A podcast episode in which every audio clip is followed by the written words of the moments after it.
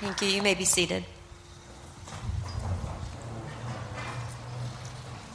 In Acts chapter 9, Luke writes the story of Saul's conversion to Christ. And he says Saul was uttering threats with every breath, and he was eager to kill the Lord's followers. And so he went to the high priest, and he requested letters addressed to the synagogues in Damascus, and he asked for their cooperation in arresting any of the followers of the way that he might find in Damascus. And so he wanted to bring them, both men and women, back to Jerusalem in chains. And as he was approaching Damascus on this mission, a light from heaven suddenly shone around him. He fell to the ground. He heard a voice say to him, Saul, Saul, why are you persecuting me? Who are you, Lord? Saul asked. The voice replied, I'm Jesus, the one you were persecuting. Now get up and go on to the city, and there you'll be told what you must do. The men with Saul stood there speechless, for they'd heard the sound of somebody's voice, but they didn't see anyone. So his companions led him by the hand to Damascus, and he remained there blind for three days, and he didn't eat or drink. Now there was a believer in Damascus named Ananias. The Lord spoke to him in a vision, called to him, Ananias. Yes, Lord. The Lord said to him, Go over to Straight Street to the house of Judas, and when you get there, ask for a man from Tarsus named Saul. He's praying to me right now. I've shown him in a vision that a man named Ananias is coming in, We'll lay hands on him so he can see again. But Lord, exclaimed Ananias, I've heard many people talk about the terrible things this man's done to the believers in Jerusalem. And he's authorized by the leading priest to arrest everybody who calls on your name. But the Lord said, Go, because Saul is my chosen instrument to take the message to the Gentiles and to kings and even to the people of Israel. And I'll show him how much he has to suffer for my name's sake. So Ananias went. And he found Saul and he laid his hands on him and he said, Brother Saul, the Lord Jesus, who appeared to you on the road, has sent me so that I might so that you might regain your sight and be filled with the Holy Spirit. And instantly something like scales fell from Saul's eyes, and he regained his sight. And then he got up and he was baptized. And afterward he ate some food and he regained his strength. And Saul stayed with the believers in Damascus for a few days, and immediately, immediately he began preaching about Jesus in the synagogue, saying, He is indeed the Son of God. Hi, my name is McKenna. I've been coming to Westridge for about five months now. And what I love about this church is that it has provided me so many opportunities to grow in my walk with God. And Westridge is my church. Just know you're not alone. Cause I'm gonna make this place your home. Well, good morning, everybody. It's good to see you. Uh, if we were to look through the Bible, we'd see a lot, a lot of these encounters, numerous individuals who had these amazing encounters with God. And if we could gather all of those people, just like Saul's, who, Saul, who had this encounter with God, if we could gather all of them in the room this morning and talk with them, my guess is they would all say the same thing. It didn't happen anything like I thought it would. My encounter with God caught me by surprise. Saul was a godly man. He was part of the religious and political aristocracy of his day. And in fact, in his letter uh, to the Philippian church in chapter 3, he does a little boasting about that. He says that he was the most religious, the most politically zealous, and one of the most faultless people of his day. He was a Jew's Jew, a man's man with a top notch education, and an extremely conservative religious mindset. He had his business strategy, if you will, completely mapped out. He was clear that God was on the side of the Jewish nation, that God wanted nothing to do with this new religious sect that was following this false prophet Jesus. That's how the Jews felt about the Christians. This new group called themselves the Way, and Paul was on his way to Damascus to round up another group of these Christians and have them thrown in jail and killed. As Paul traveled, Saul, he had no idea what was about to happen that day. That day went nothing like Saul expected. So many of his thoughts, so many of his ideas about God were changed that day. In fact, the whole trajectory of his life changed that day. From the beginning of Westridge as a church, it's been our vision that we would be used by God to help people encounter the radical love of God, to bring about that same kind of radical change in people's lives, just like it happened to Saul that day. It's foundational to who we are as a church. It's part of our vision statement. And we have intentionally created a safe place here where people can explore and encounter God's love for the very first time. So much so that on any given Sunday, when you're here in a service, there are a lot of people who are either trying to figure out who Jesus is, trying to understand what it means to have a relationship with Him, and if they want to have that relationship with Him, they're just exploring. Or they're in the very beginning stages of a relationship with Jesus. So if that's you, you're not alone. You're not the only one in that space, in that place this morning. You're welcome here. And we want you to keep exploring, keep trying to figure that out. And we're happy to help in any way that we can. And those encounters with God happen not just in that exploring phase, but all throughout our journey with God. Encountering God, communicating with God, walking with God is something that He wants to do with us every day of our lives. And it can happen anywhere. It can happen here at church, it can happen in our homes, it can happen during a walk, it can happen while we're driving. Now, thankfully, those encounters aren't always as dramatic as what happened to Saul.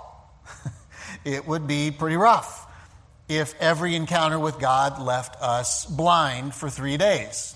I've been behind people on 90 that I thought had an encounter with God that left them blind, but that's a different story. As I began to look through Scripture and examine some of these encounters with God, I began to think about how inspiring they were, how dramatic they were, how amazing they were. And my mind goes down all kinds of rabbit trails when I'm getting ready for a message on Sunday morning. One of which I thought I'd share with you is I began to wonder about my own life. Maybe you've thought this too. Why don't I have encounters with God more? Why is it when I have those moments where God's presence seems so real, so tangible in my life?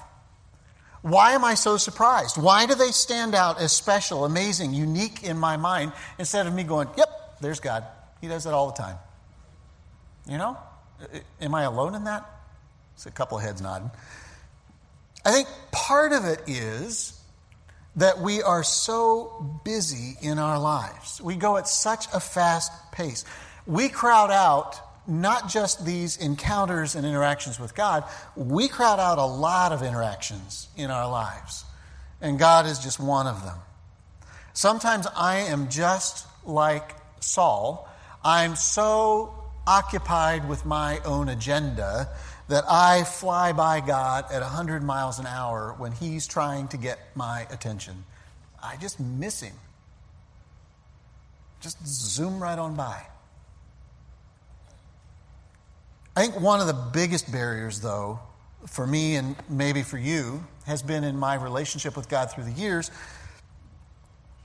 is that my image of God didn't match up with reality. I think sometimes we've done this mashup of God. You know, we've created an image of God from a lot of sources in our life and a lot of experiences in our life, and it doesn't match up with how God has revealed himself in Scripture and told us the truth about how he is. So we got this image over here and God's over here, and they just don't connect. So I've tried to think about how to make this memorable, how to illustrate this, and I'm a pretty simple kind of guy. I really am. My wife wouldn't agree with that, but I think I'm a pretty simple kind of guy. So I've gone back to a childhood toy to help illustrate this. Anybody remember Mr. Potato Head? I think it's one of those toys that has transcended generations. Uh, anybody not familiar with Mr. Potato Head? Seriously? Okay, so nobody in either service isn't familiar with Mr. Potato Head. Even my grandchildren love Mr. Potato Head. Okay, it's gone on for like four or five generations. So I don't have to explain Mr. Potato Head, but by the look on your faces, I have to explain how Mr. Potato Head matches up with your image of God. Some of you are going, this is a real stretch. Okay? So here's what happens. Over the course of our lives, we hear things, we read things, we experience things in our lives. We read a lot of things in magazines and articles. We read stuff on the internet. Sometimes we even read the Bible. Uh, we experience things that contribute to our image of who God is. And those things, all wrapped together, can either help or hinder us encountering God in our daily lives. So here's some examples. Some of us, as children, had authority figures in our lives. We had people who were harsh. Some of them were even just outright mean. And we transferred the image of that authority figure to God. And it left us with this sense that God is mad at us. You with me? And so we take that image of God, that God's mad at us, and we plug it in. Even though it's not right, we've somehow plugged it in. And even though we've tried to get rid of it through the years, we still hang on to this idea that somehow God is mad at me. We may have heard a message. Maybe you heard messages. I heard these when I was a kid. That God is, it tags on to this one, God is not only mad at us, but He wants to punish us. God wants to zap me with lightning because I've been so bad or he wants to punish me somehow. Somehow, the bad things happening in my life are tied to the behavior I've done. You know, I got to figure out why I have cancer because it's, it's because of something bad I've done in my life, or why I'm in financial trouble because it's because something bad I've done in my life. There's a direct tie to the bad things in my life, and it's a punishment from God. Well, the zap me with lightning thing, Okay, let me just ask you two questions. How many bad things have you done in your life? Okay, we're going to write them down. You're going to hand them forward. I'm going to read them out. No. How many bad things have you done in your life? And how many lightning strikes have been around you in your life? So either God's a really bad aim, or he's just messing with you, and then eventually he's going to hit you. Well, neither one of those are true. But sometimes we live with that belief that God just wants to zap me, He wants to punish me. And so we pick up that false belief and we just plug it in and we go, yep, that's a part of my belief. You know, it's a subconscious thing. We just plug it in and we go, yep, God's got that as a part of His character. We plug it in. So it becomes part of our image of God. Then one that we pick up that's probably one of the most common ones Somewhere we've picked it up, somewhere we've latched onto it, is this idea that God doesn't want me to have any fun. God's the ultimate killjoy. I don't know where the idea came from, but I hear it from more people than any other idea. You know what Jesus said in John 10:10? 10, 10? Jesus said, "My purpose is to give you a rich and satisfying life."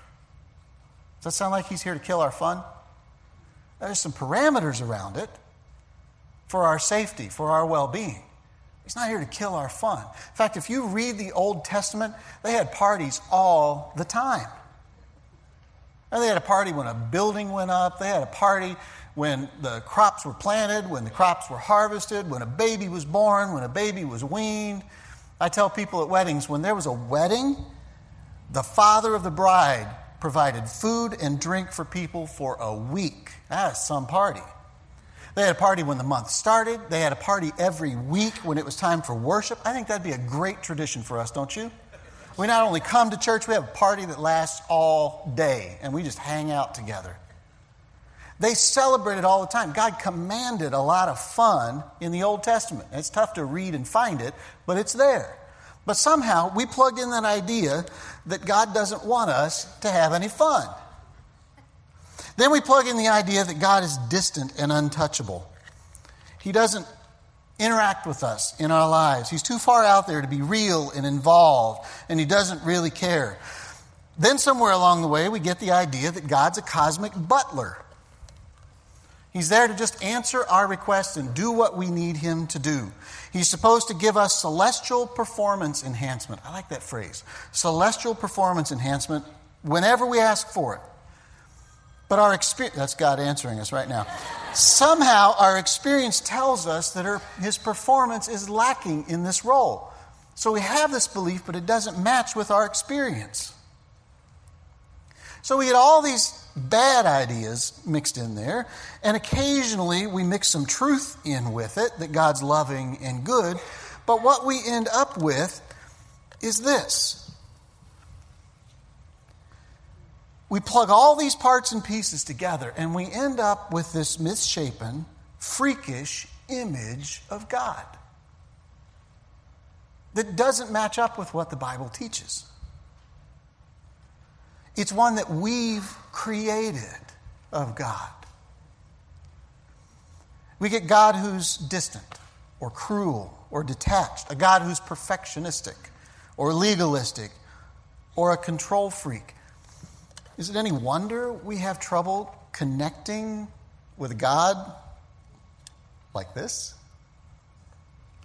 What's the image of God that's in your mind?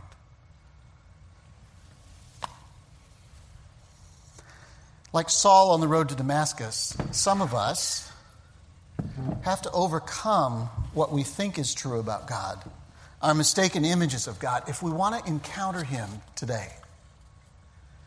What I have found to be true about Westridge, and what I think you'll find too, is that it's a place where you can encounter God, the God of the universe, as He has revealed Himself in the Bible. The real God, the true God the God who wants to have a personal relationship with you, no matter who you are, no matter where you've been, no matter what you've done in your life. The God who offers grace and love and forgiveness to everyone through the person and work of his Son, Jesus. Now, what I've also found to be true about these encounters with God is that once we've had one, once we've experienced Him in our lives, we want to get them down to some kind of a predictable, repeatable formula. We want to get an appointment with God, if you will. They're wonderful. And so we want to get them regularly. So we just kind of do God, I'll meet you at church on Sunday and maybe a couple times a week at my dining room table. And we find out, like Saul, that encounters with God don't always happen in the way or the time we think they will. God's creative and He meets us in a variety of ways. They match up with our personality, with the uniquenesses that are within us. Think about Bible characters. He didn't meet all of them in the same ways, in the same times. Abraham, take Abraham for instance. Abraham was much more of a ritualistic person, a traditional person. Abraham would meet God in a place and then he would build an altar. And he'd go back to those places and meet God there. That wasn't how Elijah and Moses worked. They were more activists in their culture. They encountered God best when they were fighting evil and injustice in their world. David was more of a worshipful, enthusiastic person. He was so so into his worship that at times in public worship he would dance naked before God. Now, just pause here for a second. We are not planning to start that worship team here anytime soon. So just some of you can just breathe deeply and relax, and some of you will be disappointed. Uh, Mary was the classic contemplative who simply found God best when she sat quietly at Jesus' feet. We're all different. Some of us find our most intimate moments with God when we sit and we read. We read the Bible. We read great Christian works. We read church history. Others are moved deeply by worship and singing, like we had this morning. Others encountered best by walking in the woods and contemplating God's goodness. We encounter God's presence and find strength in very different ways. So I can't sit here this morning and give you a one size fits all prescription for how you can encounter God in your life. But what I can give you is some ideas, some tools, maybe three lenses to look through to say, here are some helpful guidelines for structuring a way to encounter God in your life on a weekly basis. Some things to think about. One of the things that we need in our lives to help us encounter God is we need spiritual relationships. We need friendships that are deeper than just simply talking about the Bears or the Bulls or the Cubs or the Sox or the weather or our kids or our family. We need relationships that are deep enough that we'll talk about our relationship with God, our spiritual growth, where we're struggling, where we're growing. People who will challenge us with that. It's neither wise nor scriptural for us to pursue God apart from a community of faith like that.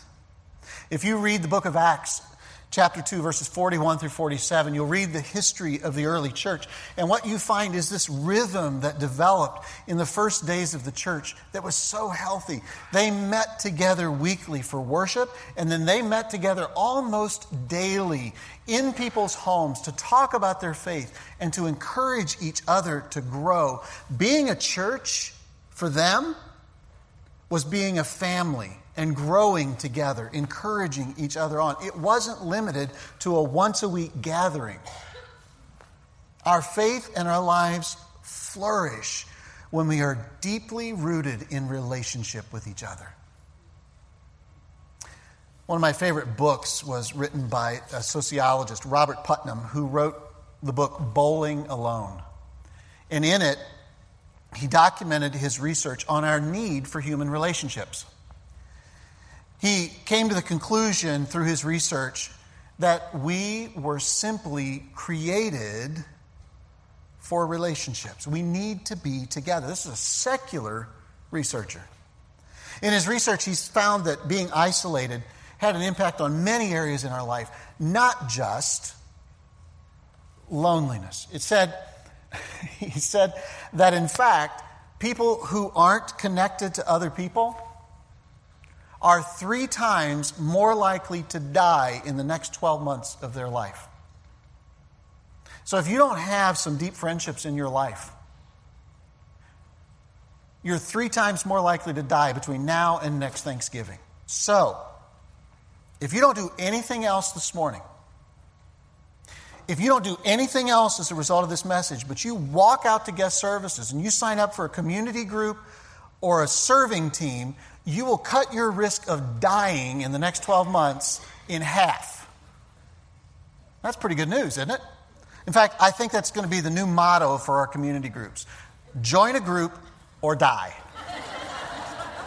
That's pretty good motivation, don't you? It's kind of catchy. It gets to the point. Truth is, we just need each other. It's the way God wired us to help our faith grow, to sustain us. So show up. That's really what it's all about. Come play euchre on Friday nights. Join the bowling group that's on Friday nights. Get in a community group. Join a serving team. Get involved. Make some kind of an investment to find a place to connect with other people here at Westridge so that you can find those relationships where spiritual conversations can happen, where you can talk about deeper stuff in your life. So you need those spiritual relationships. You also need spiritual exercises. Simple things like reading your Bible, praying, solitude, fasting. There are volumes of books that have been written on this, and you may have grown up with a different phrase if you grew up in the church spiritual disciplines. It's the same thing. There are entire volumes of research and books and helpful books that have been written, more than 30 spiritual exercises out there that help us encounter God in new ways on our own and with groups.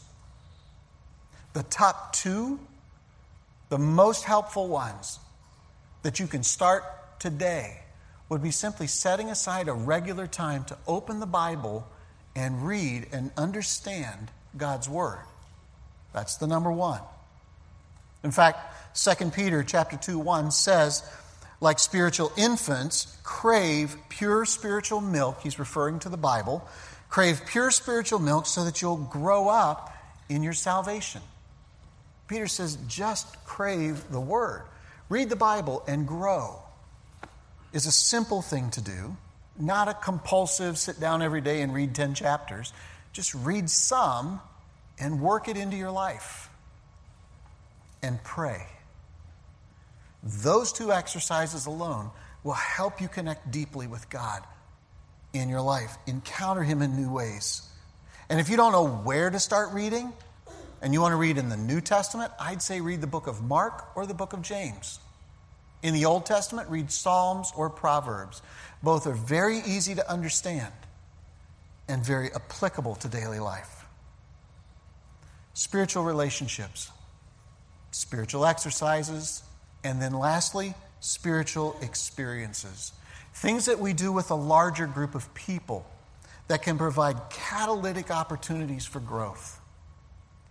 Last week, Darren talked about serving. So I won't spend a lot of time on that, but just simply to say that serving with other people is one of those experiences that helps us encounter God in profound ways. In addition to that, we can do conferences, we can do retreats, or we can simply do this. We encounter God weekly here in worship services together. Hebrews 10:25 cautions us not to neglect this gathering together because it serves as an encouragement to us in our spiritual growth. And we encounter God in a number of ways when we get together on Sunday mornings. Sometimes it happens through music. I love our worship team here at Westridge, and I'd put them up against any worship team in the country, regardless of the church size. Now, I confess to you, I'm not a music person. I don't play an instrument. I struggle sometimes to sing along. It's just me. Sometimes I just stop and listen because I feel like I'm throwing the person beside me off. I can't clap and sing for more than about 30 seconds. I just am not a music person. But there are times in our worship service when a song touches a place in me so deep, it just moves me. It, it just gives me an encounter with God that nothing else will do. I also remember the first few weeks that we came to Westridge six years ago. And while I loved the music, what drew me in, what touched me deeply at first, was the authenticity and the transparency of the teaching. I didn't get shamed and I didn't get guilted. What I got in the messages was someone standing on the stage and not saying to me, You've got junk in your life that you need to fix.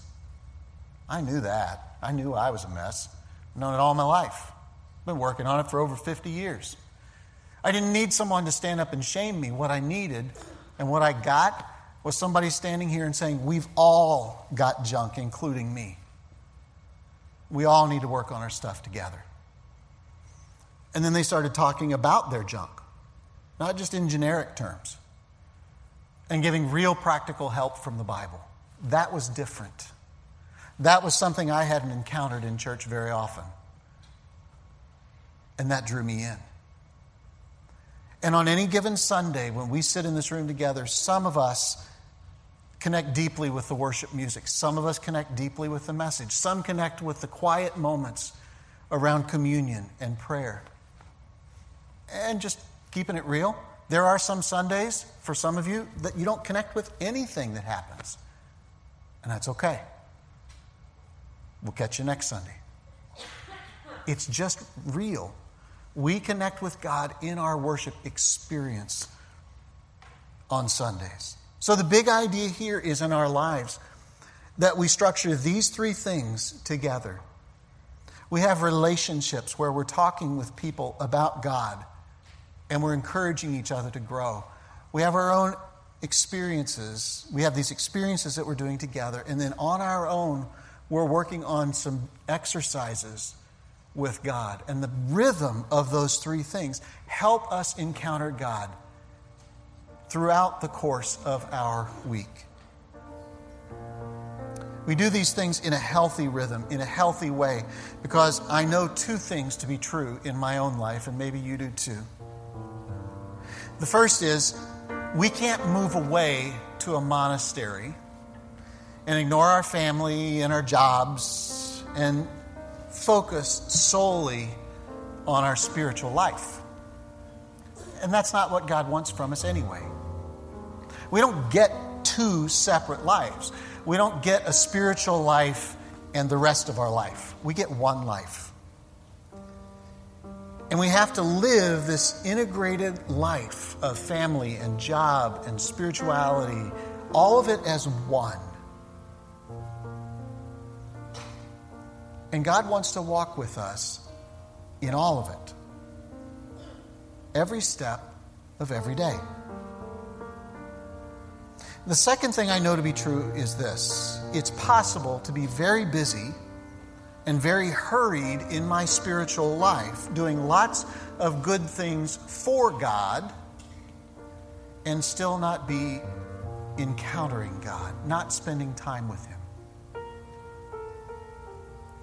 I don't want to do that anymore.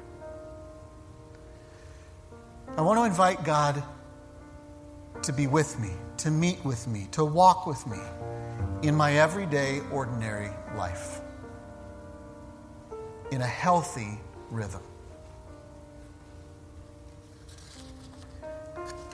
Pastor and author A.W. Tozer wrote a lot of books, pastored a number of churches. In fact, he pastored a church on the south side of Chicago for over 30 years one of his books, he said, What comes into our minds when we think about God is the most important thing about us. I think he's right. Because what we think about God impacts our willingness to talk with God, to be with God. It impacts our desire to have a relationship with Him every day or even at all. So, what comes into your mind when you think about God? I'll be honest, I lived for a long time in my life thinking that the main thing about God was that He was watching me so that He could see me mess up. Just kind of a, I knew you'd screw up kind of a God. And that was a result of the teaching I'd got as a child and some own junk, some of my own junk in my life that I had to work through. It's not who God is. And I had to work through that to be able to have God with me every day in my life. How you picture God, how you feel about Him, how you imagine He feels and thinks about you can encourage or inhibit your encounters with Him. And I can sit here and tell you all day what the Bible says to you about God, how He loves you, how He wants a relationship with you, how compassionate He is, how forgiving, how understanding, how gracious He is. But let me just close with this and have God tell you in His own words how He feels about you. I know the plans I have for you, declares the Lord. I have plans to prosper you, not to harm you. I have plans to give you hope and a future. You'll call on me, you'll come to me, you'll pray to me, and I will listen to you. You will seek me and you'll find me when you seek me with your whole heart.